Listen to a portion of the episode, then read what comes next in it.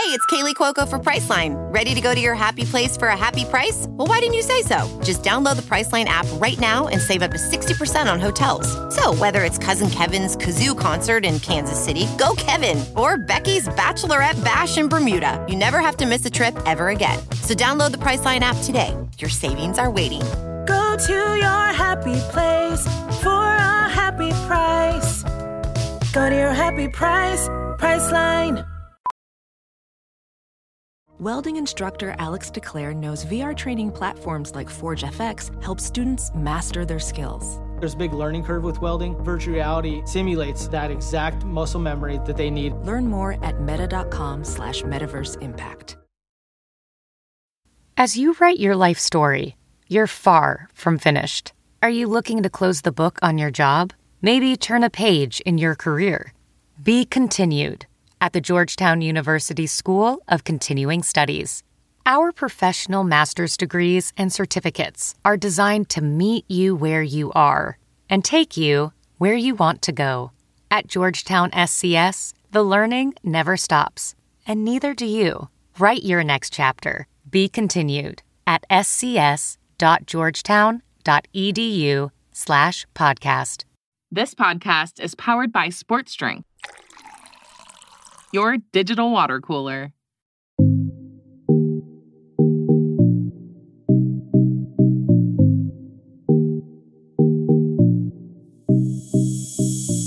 So, what's up, everybody? Welcome back to Attention to Detail, the podcast. This is going to be the first one that I have back in probably really months and months. Um, and I got a great guest with me today, Joel Smith. Um, most people listening to sports performance podcasts in the space will know who you are, but just in general, give a little intro who you are, what you've done with the podcast and other in the training, general philosophies, really any way that you would like to introduce yourself.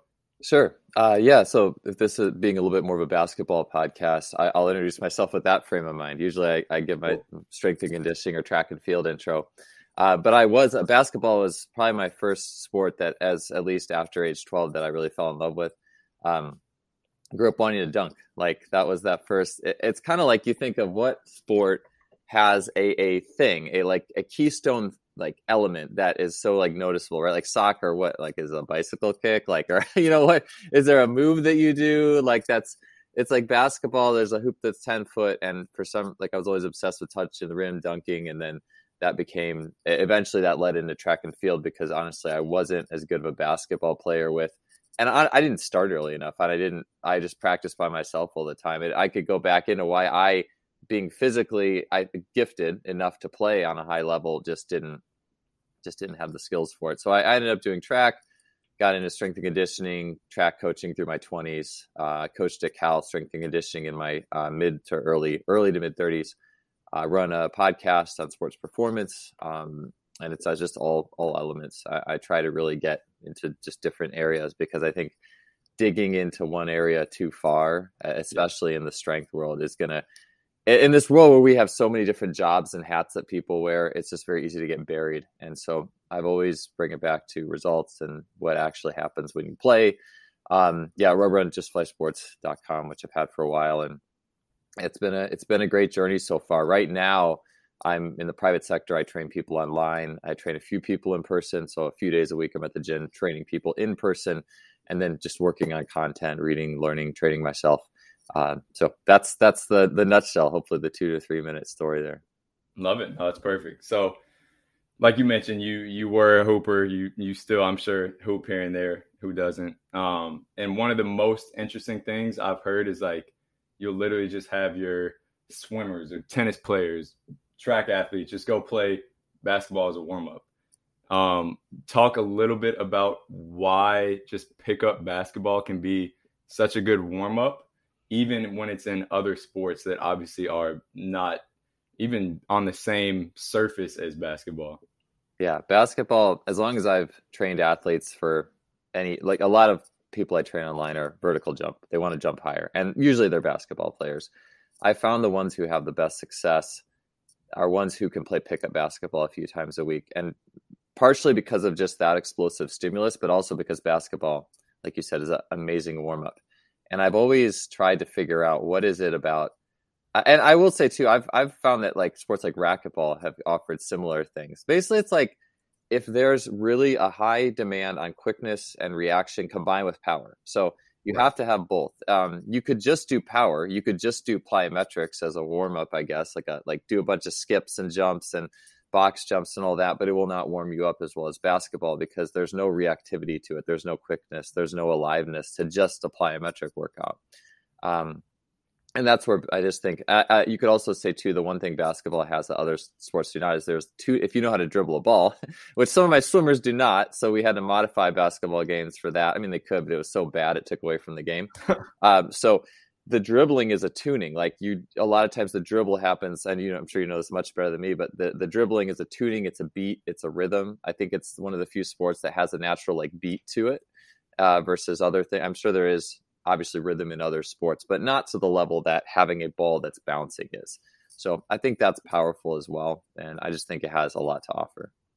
Yeah, no, for sure. I mean, I think you hit the nail on the head, but just the rhythm component is something that I don't think we talk about enough, even from like a, a skill standpoint. But some of my best performance training sessions have come after I implement a warm up with a ball in it, whether that be some some sort of small sided game. I'm like, hey, go play 21 or just kind of like I'm gonna put on some music. You guys dribble to that music and kind of create that internal rhythm.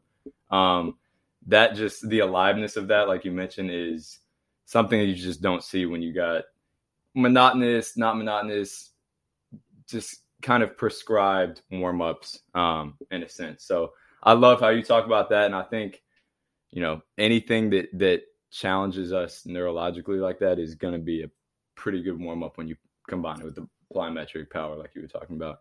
Um, so one thing I've I've been wanting to ask you about, um, you hear it all the time that like hoopers are quote unquote allergic to the weight room, like they just inherently do not like it. Now, there's definitely some truth to that. Um, there's definitely a lot of truth to that. But do you think there's anything inherent to the sport of basketball that causes that? Do you think that that's a complete myth in, in what you've seen or do you think there's like hey basketball athletes for whatever reason typically do not like being in the weight room for x reason is do you have a an idea as to why that's a, a stereotype at least yeah sure no i that's a really good question. And I think because if you are in the strength and conditioning industry, any athlete that doesn't like lifting and lifting heavy, it's like you have this thing against them. Like, what's wrong with you? Why don't you want to do this?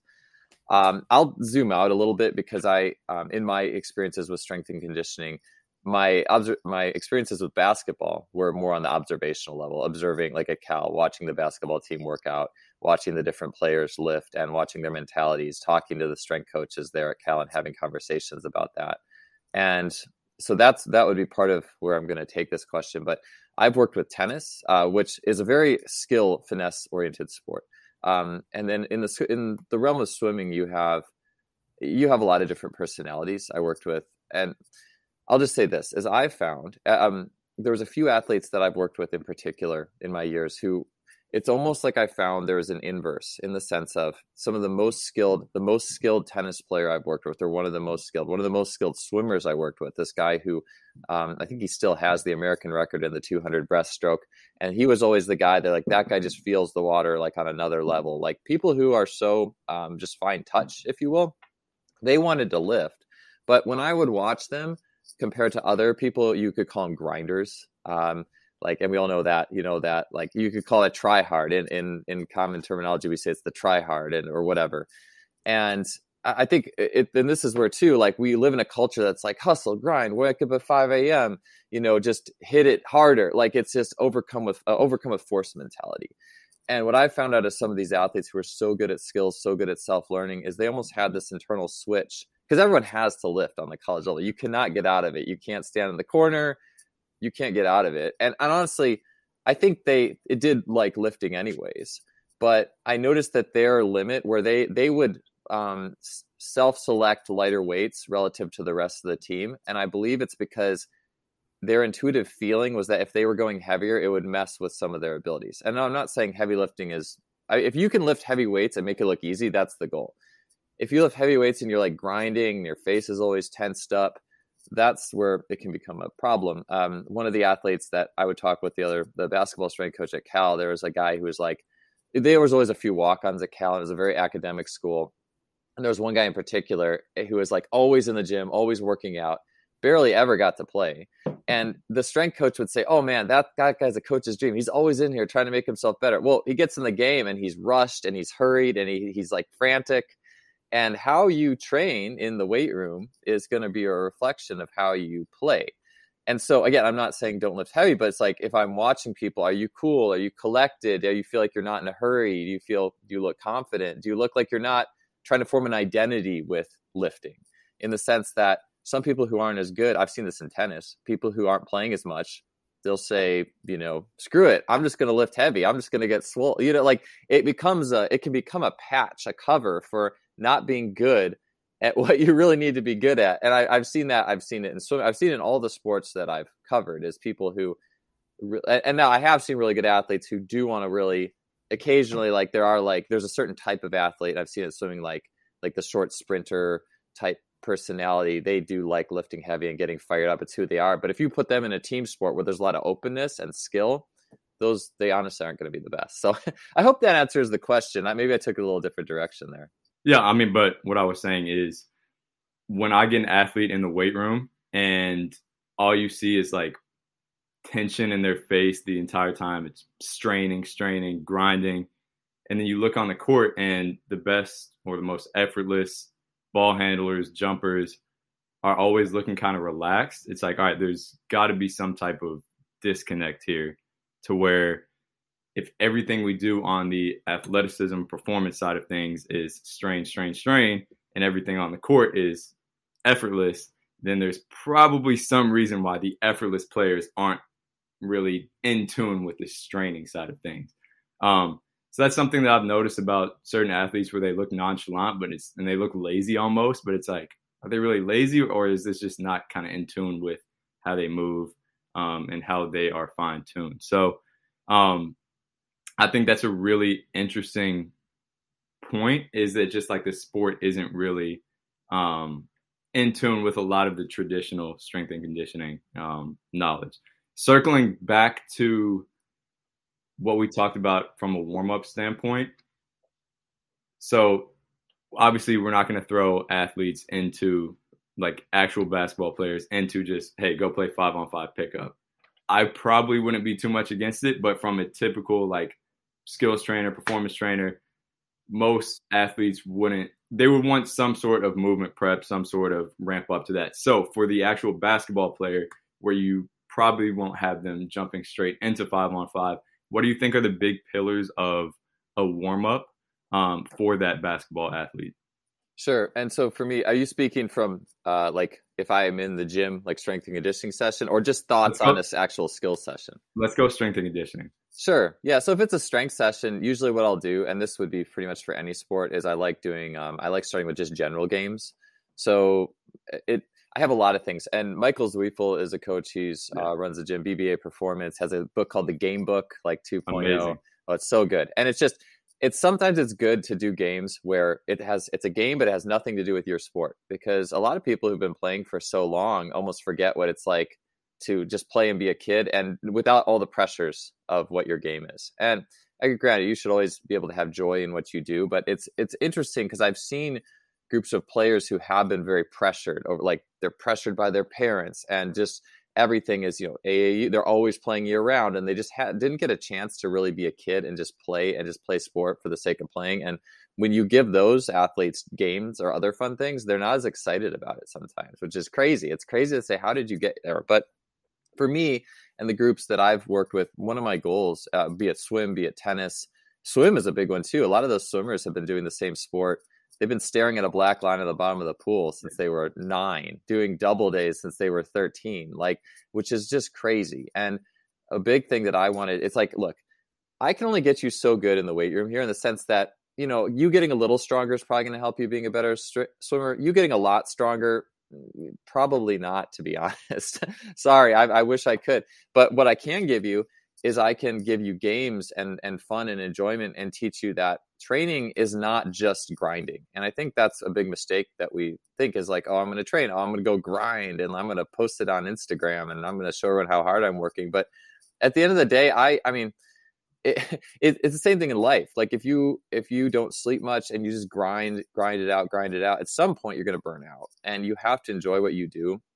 And so there's a balance. Like I, I and I like Austin Jochum's a bit on my podcast, and I like the way he he if you divide it up into thirds, it's like one third is an active, fun warm up with some sort of physical game based challenge, a community, and it's also an experience. Different games are a way that you can experience sport in a different way, and maybe we do things that you're not good at. You know, maybe we play soccer to warm up. And and Lee Taft is he'll say if you're not oh, a yeah. soccer player, soccer is one of the best warm ups. It's so basic and so you can play soccer and i get there is an issue too in the sense if you're on the college level and you have high you know guys who are going to go to the nba and stuff like that it is there is risk to that but there's risk to everything in life too there's risk to just being on the court like playing doing the same movements you've been doing your whole life there's pretty big risk to that and we see that with the nba injuries and stuff so anyways long story short is a lot of games I'll play. I, I do a lot of stuff based off uh, dowel rod work. So uh, I'll just swing a dowel rod around, like over, under, or or dropping and catching dowel rods.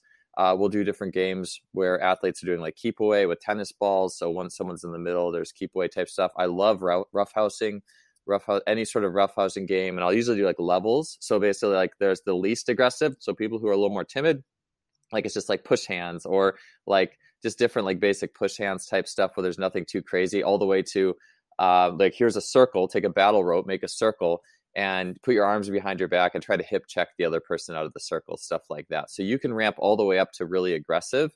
And that's important because a lot of people, I mean, especially I think with males, but females too, like a lot of people have this need to get an aggressive aggression out in a, in a controlled and safe and friendly way. And we miss that. Um, I think that's a big thing that we tend to miss. So I'll, I'll do that. I like to do a lot of like box parkour things too, just set up random boxes and, and jump over with your hands, your feet. I'll throw a ball at you. You have to dodge it. Um, different forms of tag, you know, playing so- and then games, of course, like if we can play soccer, like with tennis, we'd play basketball all the time. Something that's not your sport like a medicine ball volleyball. If we have enough space, we'll play a little medicine ball volleyball or something like that. So just any game that just gets you going and that will warm you up so much better than anything else because it's just it's just fun and it's so much more engaging. And then the last thing I'll say is sometimes I'll do a warm up based on rhythm as well. I'll put music on and I'll just say, all right, find the beat and whatever exercise we're doing, you have to you have to do that. You have to find that beat in what you do. So just always pairing it with an intention. Always, it's never just an exercise. And I think that's really important.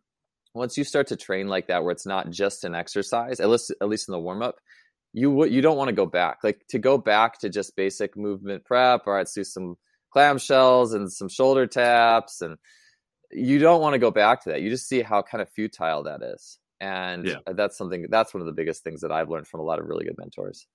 No, hundred percent. So out of that was the first third out of uh Jochum's three. What were the second and third thirds of that warm up? Oh yeah, yeah. The second would be just more outputs. So let's say, yeah. I, and this would be like tennis a lot. Uh, when I would train tennis, we'd play basketball for like twenty minutes, and sometimes or soccer or whatever. Sometimes we play volleyball. Come back in, do whatever like the bigger lifts were. So your basic squats or hex bar deadlifts or dumbbell bench presses or stuff like that. It doesn't have to be complicated. Or maybe you're doing a sprint, like a like a short you're timing short sprints or you're doing a vertical jump. Anything that's more that and that stuff is all very relevant because it's either a little bit bigger weights or it's um, it's something that's timed something that you're marking and improving. And then and versus i think a lot of programs that would just really just kind of lift the whole time or do exercises the whole time you kind of get lost in the minutia of accessories and just warm up exercises that you're not even sure what it's doing for you and, and things like that. And then the last so just the big rocks like any big rock program like Dan John Easy Strength or whatever, like just doing two sets of five and a few key lifts, go hit those. Honestly, you could do those in 10 minutes. And that's totally enough for so many athletes. You don't honestly, that's like the secret. You don't need more than that. And then the last third is some sort of that's where you could say it's more of a grind in the traditional sense. Here's Uh, Austin would do like a thousand rep challenge, like take a three pound dumbbell and do like a thousand. I don't think you have to necessarily go to extremes on that. For me, it might be as simple as finishing with some body weight lunge holds as a team or body weight push up holds or just single leg stands, like various body weight. And this is if I have a team, I like to do yeah body weight team holds where everyone's doing it together, and it ha- can have some level of difficulty to it. I, I, do think there's a value in those kind of things, and I, I tend to do body weight holds uh, instead of traditional accessories. I I'd rather do that than like you know doing a bunch of like kind of weird like weird core exercises or stuff. Uh, so much in strength and conditioning in the hours just to fill time, and I learned that pretty quick in my early years. Is a lot of stuff is just I'm the strength coach and I got an hour, so well we we squatted and we benched and man we got 30 minutes left so now what are we going to do you know and just let's just fill space with a bunch of stuff when you think about all the time of your day well I, I think, well, my, my litmus test almost is, well, would an athlete be better off taking a nap than, than doing this? And if the answer is, if the answer is yes, then they shouldn't be there, you know, or, or doing something else, or maybe meditating or visualizing or doing something, you know, that you don't have to versus just a, a very um, just a very simple exercise, like a, just doing like arms or something, which arms isn't bad. I mean, again, in the NBA, you know, you're always on arm duty. Everyone's always, yeah, yeah. but but uh, you know what I'm saying. So it's just what's no. the value of it? No, for sure. And diving kind of back into that efficiency idea, um, the easy strength or even micro dosing kind of idea is something that I feel like fits in a lot of hoopers just general um, schedule or it seems to go with the sport. So explain a little bit more about Dan John's easy strength the micro dosing, whatever you want to call it, just kind of dive back into that efficiency, less time, less stress, um, and ultimately better results potentially. Yeah, yeah. So in the book Easy Strength, uh, I think Dan talks about this in the book, but it was something like 80% if you're an athlete, at least especially say let's say once you've gotten to like high school and you're in a little bit more of a performance world because before high school and even in high school you should be doing you should be doing just one sport all year. You should be doing something else. And so basically once you are let's say once i'm i don't know i'm 17 or 18 and now i just play basketball and at that point, 80% of what you do would be basketball or whatever your main sport is. Maybe you do, maybe it's off season and you do golf. Okay. Or, or, you know, like Michael Jordan, right? Like the off season, they do golf or something else. Maybe I do, um, let's see, I'm thinking of off season sports for basketball. Basketball is the winter. I don't know. Maybe I do track or maybe I do soccer or something. You know, you have your sport, your main chunk, your main skill. That's your sport. Then 10% of the time, so 80% is your sport, 10% of your time is lifting or or, or special preparation that helps your sport. So some sort of strength training, something in that realm. And then the other 10% would be uh, recovery type stuff, which actually that's a lot. Cause think if you're, are you going to like lift for 30 minutes and recover? I mean, you could, that could probably be pretty good. A lot of people could probably use 30 minutes, but then you also, I mean, you look at LeBron too, and how he's made it so long. A lot of his investment has been in recovery. I do think it might be a little unreasonable to tell a high schooler with a full plate to spend, you know, 45 minutes a day doing recovery type stuff or whatever, even 20. I mean, anyways, hopefully that, but that, hopefully that makes sense since that always know that your sport is the big thing. Lifting is always going to be complementary. And so then with easy strength, a lot of it's just, I think it's like pick, you could do like three lifts or six lifts. Let's say I do a, you know, a squat, um, a push, a pull, a press, you know, an ab exercise, a deadlift, something, something like the main, the main lifts, whatever. Some people have different definitions, but then each of those lifts I'm going to do only 10 reps total. Let's just say two sets of five for all of them. And maybe I do one warm up set or two. It doesn't have to necessarily be a lot, but the key is that n- nothing is a strain. It's all like you should be able to always walk to the bar and you should not have to emotionally psych yourself up to do that lift. And just even the fact like having to emotionally psych yourself up, you're now putting identity into it. You're putting something you're like, "Oh, if I if I don't get this, I'm weaker. I got weaker this week." And it also takes more out of your system when you do that. And it takes away from your ability to adapt to your sport, which is the most important thing. So uh, it's it's really big to just be like, look, like this isn't my sport, this isn't my identity. Do my sets, and what is found though with that, and doing it consistently, not so consistently over time, people will get much, much, much stronger. And Dan talks about it like you're pushing up your eighty percent of your one rep max versus always just being impatient and trying to get that 100%. And like you said, there probably are a lot of basketball players. Like if the person who's allergic to iron, they that's not a big deal for them. But I think it's more just understanding the efficiency standpoint, especially for people who are tempted to overdo it. And those workouts can be, I mean, literally like we're talking 20 to 30 minutes two to three times a week. It's not a big ask. And honestly, you could even do less. Like people who are naturally strong, in my opinion, they could do 15 minutes twice a week and probably be okay. I mean, it could be that little. So, um, yeah, that's that's kind of that easy strength mentality. Two two times a week for 15 minutes is a pretty inviting thing for a lot of hoopers in the weight room. So, I'm sure that sounds good to uh to a lot of people. So, staying in the in the weight room um, kind of performance realm, one thing that I've really been trying to implement that I actually heard from one of your podcasts or a couple of them was um, the idea of I believe it was the old kind of Russian long jump study. I could be wrong, but oh, yeah. it was precision and accuracy and essentially plyometrics versus just output, output, output. Um, so you can explain it better than I can. Dive into a little bit about that study, why you think that happened, and then ultimately how we can apply that to hoopers in the weight room. Yeah, that's that's a good. That's one of my favorite studies because again, like I said, I think in Western culture, our tendency tends to be, and I've heard strength coaches say this: is max intent on everything, push it as hard as you can, like, and then you're jumping, of course, jump as high as you can, and go as, and there's this like everything has to be maximal idea, which, to be honest, in the short term, can really help with like your muscles' ability to maximally fire. But to, in my opinion, that is not a very sustainable practice. Um, just like someone in business who works 100 hour weeks or goes hard, they're going to get burned out. And so that that's one element of it. But so that study, it's so it's such a beautiful study because there was two groups of long jumpers and one group their their training was every single jump go as far as you can so just run as fast as you can go as far as you can max distance the other group was instructed to jump at various like hoops or cones that were in the sand. So not every jump was maximal. In fact, it wasn't about the max distance, it was about being precise, doing a precision jump. And to be honest, that's way more like basketball than it is. Um, and that's where track and field are a little bit different. But basketball, it's all it's you never in basketball are just going to jump as high as you can for no reason. Just I mean, unless you're trying to just dunk and just get up there or touch the top of the backboard or something you're always going to be doing something that meets uh, uh, something that's happening with another player or the ball. It's always driven on that. Anyways, long story short is that at the end, I think it was maybe eight weeks of training. They had the two jump groups, um, see see how much they improved, and it turned out the group that jumped different distances, not all max, actually ended up jumping further.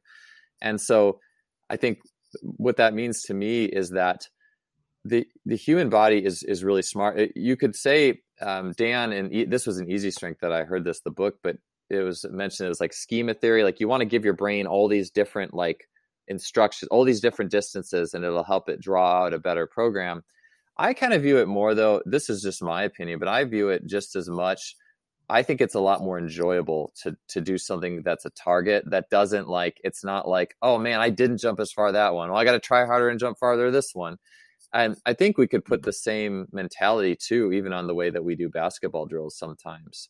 I mean, I think it's important, like shooting drills. I think it's important to be like, okay, I, I did, I made more, I made more. But there's also other ways to measure progress, process goals that can that can take you away from um, like that self identification. And in the sense of like, you know, what always happens, like you grab a rebound, like the play stopped, you grab a rebound, just chuck it up, the basketball up, and it. How often does that go in when you didn't identify with the result at all?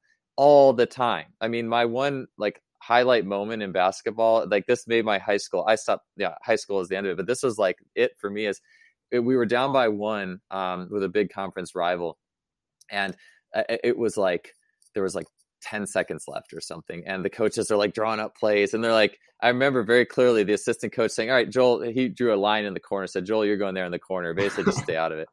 and it's funny.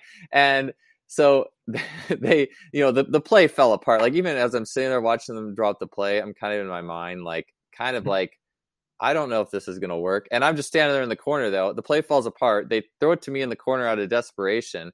And I put up a jump shot and make it, you know, to, to win the game. But if I, but it's largely because I wasn't, there was no pressure. Like the play wasn't meant for me. It was, it was just like, there was my identify you know if i miss it well they didn't i don't know. They didn't i wasn't Nothing the guy that was trying, supposed to shoot it so who cares? Like i think we've seen it all the time. When we de-identify your body can just do what it's meant to do and I think that a big part of just drawing up drills and movements and outputs is just be in the moment with with the target, not the max outcome and identifying with that. Because every time we set a target, like let's say I'm doing a long jump and my goal is to jump 21 feet this jump and I jump 20 feet six, that I get a hit against myself mentally when I don't do that. And again, not saying we shouldn't challenge ourselves, but I just think there's different ways to do it. And I think that kind of letting the body do its thing and de-identifying lets the body shine more. It lets those skills shine more. If and I think we probably see that in the best athletes. They'll have fun. They're they're willing to have fun, and I don't think they always identify. The good shooters keep shooting. They don't identify with their failures, and I think it all fits in with the same in the same realm. Yeah, no, for sure. And I've been trying to get crazy creative with that. I mean, even on the skill side, like I have a couple really good shooters who are making 90% of their shots in a workout. I'm like, all right, making a shot isn't enough now. So I'm starting to call out like back rim, front rim, yeah. left rim, right rim. And now they have to hit like a certain part of the rim. Yeah, yeah. Strength and conditioning side, like we'll be doing, I don't know, pretty much anything from a plyometric sense. And I'll call out like a percentage. I'll be like, all right, you're doing tuck jumps. I'm not just going to have you like 100%, 100%, 100%. I'll be like 60, 30. And now they have to kind of yeah. fine tune that movement. So, and I mean, these guys are enjoying the workouts more. You can just see it on their face a lot of the times where they're just more engaged. And then with skill acquisition, ultimately, that variability is uh, also a consideration when consider all movement as a skill. Um, you know, you learn better when there's variability, and there's not much variability when you're doing 100%, 100%. 100%. Oh, yeah. So I think overall, man, it's just you start to see how much more conducive it is to learning skill, but also improving in terms of athleticism, I guess, um, once you start using them. And ultimately, worst case scenario, athletes have more fun with it, and that that can't hurt. Um, so, kind of scooting over to another topic that I've heard you talk a lot about foot and ankle complex. You hear it all the time. I think it's becoming more popular in basketball circles. Like, got to train the foot, got to train the ankle. Um, but I don't think many, even strength and conditioning, but especially skills coaches know exactly why, let alone how to practically train that foot and ankle complex for a basketball player or for an athlete in general. So go a little bit into why that's so important. Um, but then even more importantly, how we can practically start to train the foot and ankle. And again, this is a topic that you have uh, essentially a whole book about. Um, so you could go on for days about this. But if you had to wrap it up for the basketball performance slash skills coach from a very practical standpoint, how would you pitch that to them? I guess. Yeah, for sure. Um, so the probably the first order is footwear, socks, and what sensations are your is your foot experiencing? Uh, and I think any basketball, it doesn't matter what type of coach you are, you see it, the clodhopper, right? And well, why are they a clodhopper? Why are they just so heavy on their feet? A lot of it is the body can only activate what it can sense. So if someone's a clodhopper, they probably don't have very good sensation on the bottom of their feet. Uh, there's something like 200,000 nerves, I believe, in each nerve endings in each foot. Of course, sounds like a lot, but they're all teeny, right? But like there's a lot of nerves, there's a lot of distribution given to sensation on the feet. And if athletes aren't sensing, they can't activate. What does it mean to activate the feet? That sounds like a fancy word.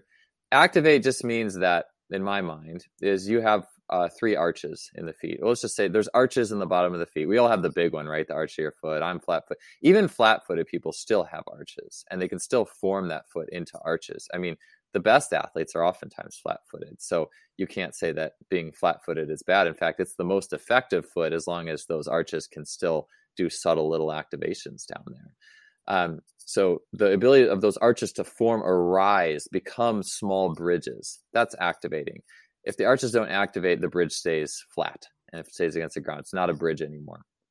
Not really. I mean, there's flat bridges, but they have domes underneath that hold them up. You know what I'm saying? So, anyways, the foot has domes. And those domes are what help us to support massive, massive forces. Every time you step, it's multiple times your body weight. It's, you know, you could say 500 pounds every step. It's a dome that supports that. It's not the muscles. It's not like these muscles are just like, oh, we're just working real. Hard. It's uh, you wouldn't sustain that. It's this dome system you're stepping on. And so athletes who have been wearing shoes too much of their lives, socks, their parents didn't let them play outside in the playground barefoot or walk outside barefoot you need to think about like a, a tribal person or, or you know caveman or whatever right like they're barefoot they're stepping on rocks and twigs and little changes in the dirt and their foot is intaking this and it's learning and it's sensing and it's learning to be that dome.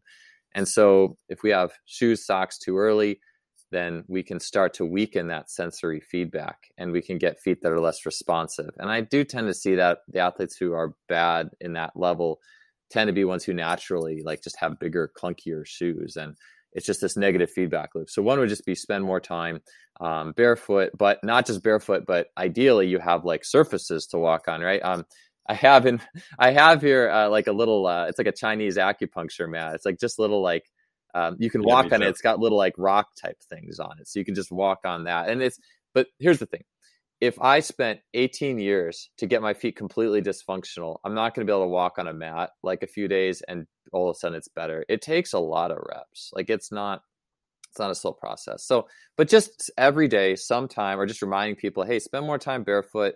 Try to experience more sensations if it matters to you, right? Hopefully it does. Um, try to spend some time outside barefoot.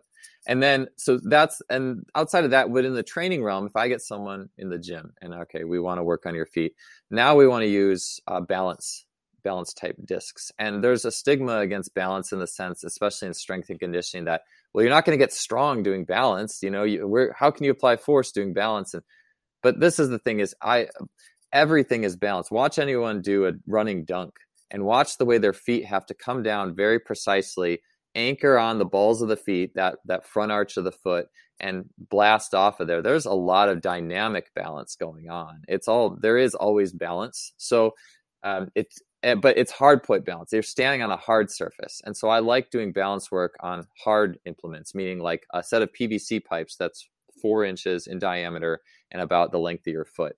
Can you stand on those? If you cannot stand on four inch diameter PVC pipes barefoot on uh, like a rubber floor, you're going to have some sort of you're going to be more liable to have foot issues or lower body issues for one if you cannot do that chances are the arches of your feet don't work very well and you're not getting as much out of it as you could so that would be a basic primer is just cut up pvc pipes do barefoot work can you stand on those and then you can roll on them all sorts of ways there's videos on how to do that like just roll side to side do calf raises do squats on them um, and i also like circular balance discs where it's kind of there's like it's like a circle like a 12 inch circle, but then there's like a knob on the bottom and it's all hard. It's not soft. Soft, your foot kind of sinks in and then it's more hip.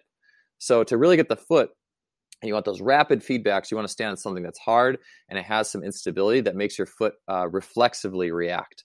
Uh, and that's the thing, that's where subconscious. It's not like lifting where you're trying to like think about a little bit the technique and plan it. When it's balance, it's not, you're not in control of how your body is adjusting to balance. And, and in therein, you can really get that firing of all those little intrinsic foot muscles. All those little muscles in your foot will fire up much, much more ideally if you're on something that's that's hard and that can makes you really react fast.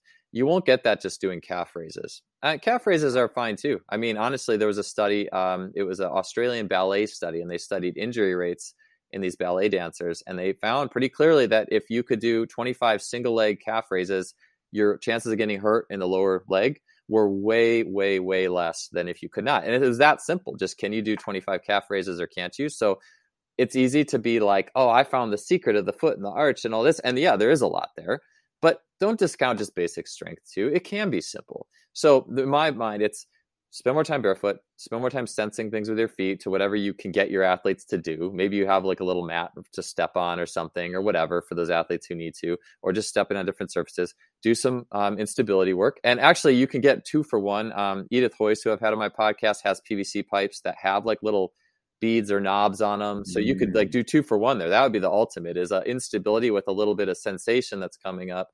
And I mean, again, it's going to take a while. Like an athlete who feet are, whose feet are horrible, it's probably going to take them a few years to like really get. But when they do, I mean, look at like LeBron James. It's if anyone's seen his feet, everyone's like, man, that's a messed up foot.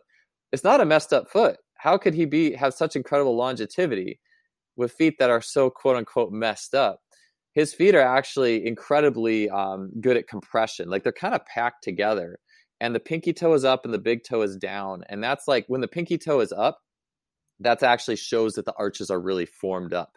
That he's you can't have that kind of bounce at, you, at that height at that weight unless you have really really like domed feet that have a really good dome for springing up off the ground. And so, anyways, yeah, and then the calf raises. So, sensation, instability, do single leg calf raises, and then spend time just standing barefoot on one foot too, as well, in different different iterations there. Those are all pretty good ways to really help athletes with foot stuff, people who get any sort of shin issues, and then just being able to connect it and be a little bit quicker, better off the ground, and and be more reactive. Love it. So, are there any I don't know, telltale signs, red flags, not red, uh, potential red flags that you see like when an athlete takes off their foot. Like one thing I've noticed is that none of my athletes can split their big toe and their other four toes. Like for whatever reason, it's just not doable, partly because they're in basketball shoes oh, for 18 yeah. years. But are there any like just kind of quick little telltale signs of someone who has maybe a foot that doesn't function as well as um, it should be? Yeah, yeah. So there's a few things that I look at. Uh, one would be look at the uh, so look at athletes when they're barefoot, and if you have athletes just spending time barefoot, and the simplest thing is just say, well, let's just lift barefoot, and then you can yeah. watch them because you probably don't want to play basketball barefoot. you could, but I don't think it'd be a good idea. Uh, basketball shoes are, are designed the way they are for a reason. Even playing in barefoot shoes, like there's minimal shoes you oh, can wear terrible. too, but it would not. The minimal shoes wouldn't be a very comfortable experience. You know, you yeah. could maybe shoot around in them or something, but that would probably probably be about it. uh, any, yeah. anyways, um, so yeah, just have time for athletes to spend barefoot so you can watch their feet and just start to notice things. And the big thing I look at is is toe gripping. So this is a little bit hard to explain on the podcast, uh, but I'll do my best. So if you watch athletes and uh, Chong Xie, who's been on my show and is just so good with the observation, has noticed this. He calls it the hyperarch mechanism that you'll see in elite athletes' feet and you tend to see a foot that has a lot of like the t- it looks like it just has tension like the tendons on the top of the foot are really prominent. The toes are curled but they're not like hammer toes. And so basically like the toes are curled but they're not actively like really trying to grab the ground. They're just kind of like the just the tips of the toes are resting on the ground and there's this little bit of a claw to the toes that you can see there's tension in those toes. Gripping the toes is i see a lot where athletes have just kind of like flatter toes that don't look like they have a lot of tension and when an athlete goes to squat or jump, those toes will really clamp down to the ground and they'll like kink in the middle. So that's probably the best I can describe it is toes that toes that are like just you can see them just grabbing the ground grabbing at the ground. And when toes grab at the ground, that means usually that the arches of the feet. So think the the ball, the little toe, the ball, the big toe, or like not your toes, but the pad that sits behind like that pad that sits behind the toes should be loaded. Like that's where the pressure should be, not on the toes. The toes are weak.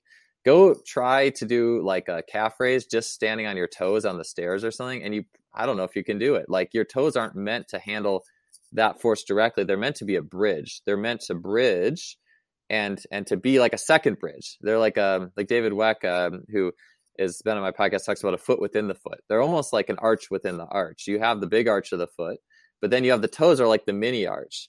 And if they're a dome, they're reflecting what's happening in the main arch of the foot. If they're gripping and grabbing, then it shows that those arches of the feet, the main arches aren't really working, they aren't really forming. And so just making athletes conscious and aware of that and is is a helpful tool. And it takes time. Like an athlete who's so accustomed to toe gripping, it's gonna i mean I, I do a lot of stuff where there's no toes like i'll say all right we're gonna squat or do a single leg squat or lunge where your toes are off of like a plate. I have you stand on a plate and your toes have to hang off the edge.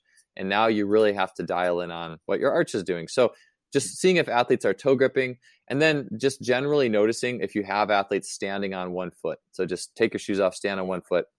Notice are they tipping to the outside of the foot? Are they tipping to the inside of the foot? Do they have that that bias? And I'll say one of the things that I see in the level of, especially people who can't transfer force uh, into jumping, like they can squat a lot, but they just can't get up, is those are people who a lot of times the ball, the big toe, so that inside of the bit that just behind the big toe, it's always coming up off the ground when they're trying to stand on one leg. It's like they just can't, they aren't wired to really pronate, uh, which means just basically travel towards that inside edge and pop off it. So those are some things you could look at. Are you toe gripping? Uh, and then if you stand on one leg, what generally happens? You do look solid, like pretty solid, or you're always flipping to one side of the foot or the other. Perfect. Love it. Last big question here. Um, body weight ISO holds. Why? What for hoopers? Um, just kind of give everyone the spiel on that and why they could be so applicable not only to athletes in general, but specifically the basketball athlete? Yeah. So yeah, I love ISO holds. Um, ISO holds have been around for a long time, like wall sits or whatever. Um, Jay Schroeder is a coach out of Arizona who I think has popularized uh, taking them into a system where it's almost like a cross between doing an iso hold like a wall sit and then like a yoga like a stretch range hold. And there's been multiple coaches as well talking about stretch range holds but the key with the isos is that you're getting into a stretch range. And in that stretch range i think a lot of good things happen. You're combining a few solid elements. Um, there's elasticity in the stretch range. You can optimize elasticity with loaded stretches. You can supposedly this is i think muscle length can only change like 10% tops you know whatever the muscle fibers are doing but you can like re-lengthen your muscles. If you're like contracted like in stress and threat and everything's contracting you can open it up a little bit more. And then it also offers a really good uh, it's good for your posture to work in a stretch body weight stretch loaded position and then there's just good like muscle dynamics going on so for example holding a lunge so body weight only I'm going to get into a lunge position, but I'm instead of a lunge where like the leg bottom leg is bent, like the back leg is straight. It's almost like a yoga pose where everything is really stretched out and then I'm pulling down into it. So I'm really trying to like drop my hips actively into the bottom of that. I'm not just bracing and resisting, but I'm actually sinking down into it. As you sink down into it, things can lengthen and expand more. It the way I think of it is that it's really good because all the repetitive stuff we do, be it playing basketball or even like lifting too heavy. Let's say we're just lifting too heavy too often. Either anything that's overused can put the body in a more contracted state, or even just hard training can can cause the, a little bit of contraction in the body. And so it just helps to open everything back up again. Um, I've found that doing things like that, my favorites are a lunge hold in a stretch position, a push up hold with handles in a stretch position, um, standing on one leg, trying to lift the other leg as high as you can off the ground for time spending a fair amount of time doing that in a session has just really plummeted injury rates in my experience in working with athletes. When I traded the standard auxiliary exercises for bodyweight holds, I found athletes got hurt a lot less. And personally, I feel I feel better and faster and springier doing that stuff too. And I know my athletes do as well. So that's something that, especially in season, that's such a go to because it's so simple. Like you think about it, like a basketball player has to do so much complex work. There's so much complexity. Your your moves, your teammates, the the the tactics, the plays, the defense, studying your opponent. Do you really want to like be thrown in there? How do I tweak my Olympic lift to be better at that point in time? Or what are you doing wrong in your squat? No, like you want to keep the lifting as simple as possible in those times a year. I mean, sometimes it's fun to like, yeah, I want to learn the Olympic lift better. It's the off season. Cool. That's awesome. But when you gotta play, like you gotta play. And so it's just it's just body weight. It's super simple. There's literally almost no technique except for just being in a good position, pulling yourself into it, uh, breathing well, and the breathing too is important too. By the way, I'll say that with all the body weight movements or honestly anything you do in the gym. Jay Schroeder was big on four seconds through the nose only, four seconds in, eight seconds out. It's that cool, calm. It's like that Iceman state.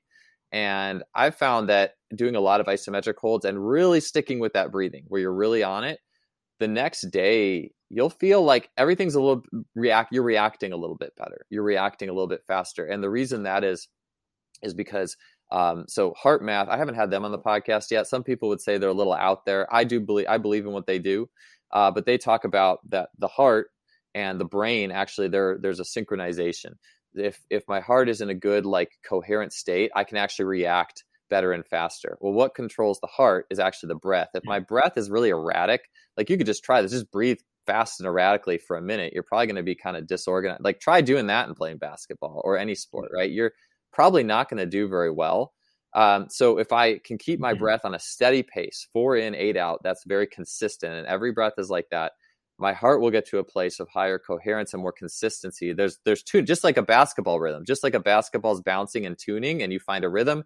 Same rhythms exist in your body when you're breathing, with your breathing, your heart, your brain anyways, when the heart's in a good coherence, what they've found uh, out of HeartMath is that your reaction time is better in sport, that you actually are in a better place to do your sport. So I would try this is try doing an isometric session, go lunge, push up, straight leg hold. There's a few others. Hang from a bar. That's an isometric. And stay on the breathing. Try 20, 30 minutes mm-hmm. of that. Total it up. Uh, just It's going to just be straight total time. Step in the gym, start the clock, did isos you know maybe take a minute break between you know do it for a minute each leave do the breathing see how you feel the next day in your sport not just physically but am i reacting all this stuff is holistic like that's where people in the weight room just leave it at the weight did you get stronger yeah you lifted more weight cool like i don't like what else did that do for you you know what i'm saying like how can we get more out of this how can we get more out of tuning tuning the body so I just think isometrics are amazing. I think Jay Schroeder is onto a really good thing with all that. And yeah, people get good results doing th- that type of work. It's a really big part of my program. Amazing. Really, really good practical stuff there. So look, man, um, Joel, thank you so much for, for hopping on. Um, was a blessing to be able to learn from you and have everyone else be able to learn. So, um, thank you feel free now to promote anything that you got. Well, really, what's I'm I'm more curious than anything. What's what's next for you? I know you have, um, obviously the podcast, books have been really really valuable. Um, but what's next for you in terms of business, life, career, whatever direction you want to take it? Yeah, sure. Thanks for asking because it's a, it's actually kind of a not a transition point, but it's a point where, eh, for people listening, depending with the stuff I have, I, have written books and have like an online course and stuff like that. It's, it's very, it's a little bit more in the in. It's very detailed. So in the sense, like if you're really into sets and reps and exercises, I, I have some stuff for that. I where I'm where I'm headed is I want to get a lot more into uh, like just branching out like holistically in sport. I, I have a book I'm going to write in the foot, but after that, I, I want to do a book that talks about like the full spectrum of what makes an athlete not just strength and skill but all, what does it mean to learn? What does it mean to learn a skill? Mental emotional stuff because that's massive. I mean you will only get as far as you are good and can attune to your mental emotional states in terms of consistency and ability. Um, so and i think that so much in sport is we, we take such a not everybody but i think as a general whole we tend to look at sport from a very uh, left brain perspective which is right hand, which is very like numbers, data, do it this way, like that kind of thing. And yes, that you could call that the fundamentals. There's an element of that, but there's also the all the free flowing, the fun, the creativity, the art, the artistry, the mentality. Like that's all right brain, left left hand stuff, if you will. And you're never going to get your not just the best being the best you can be, but also having the best experience unless you can do all those things and combine and understand all those things and say, man, where am I falling short on this? And so that's like the next big book project that I want to do.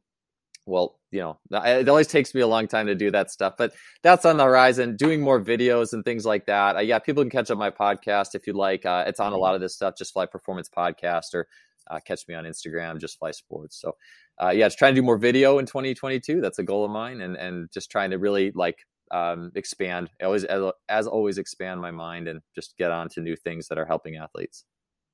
Cool. Well I, I will be the first one to have both those books in my hands. So uh, i appreciate all the knowledge both on here and and elsewhere. Um, it's been amazing having you on and thanks for being the first one to uh, resume the podcast. So i'm excited to get this out. Yeah thanks for asking me coleman. It was great being here today Let's jump into Peppa's world of play. Look for spring flowers, hunt for muddy puddles, and bravely explore exciting places with Peppa playsets. Peppa Pig, inspiring kid confidence.